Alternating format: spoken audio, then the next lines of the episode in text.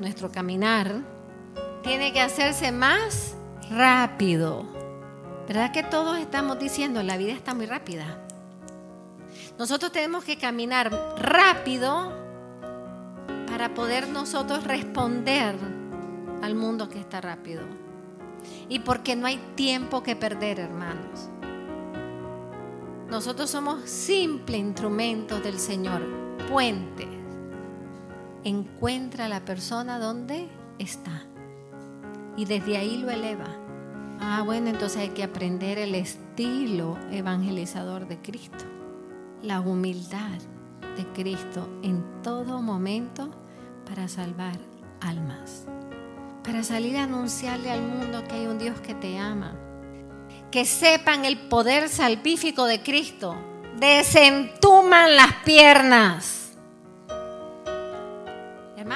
Nosotros tenemos una meta, la salvación nuestra y de muchos. Esa es la meta de nuestra vida.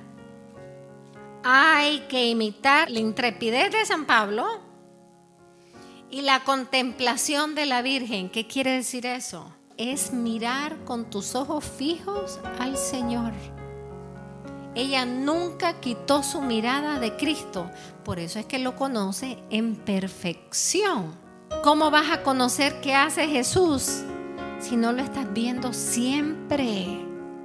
Si yo me distraigo y estoy viendo para todos lados, se me va la gracia que el Señor me quiere dar, que quiere que yo entienda, que yo capte para responder a su voluntad.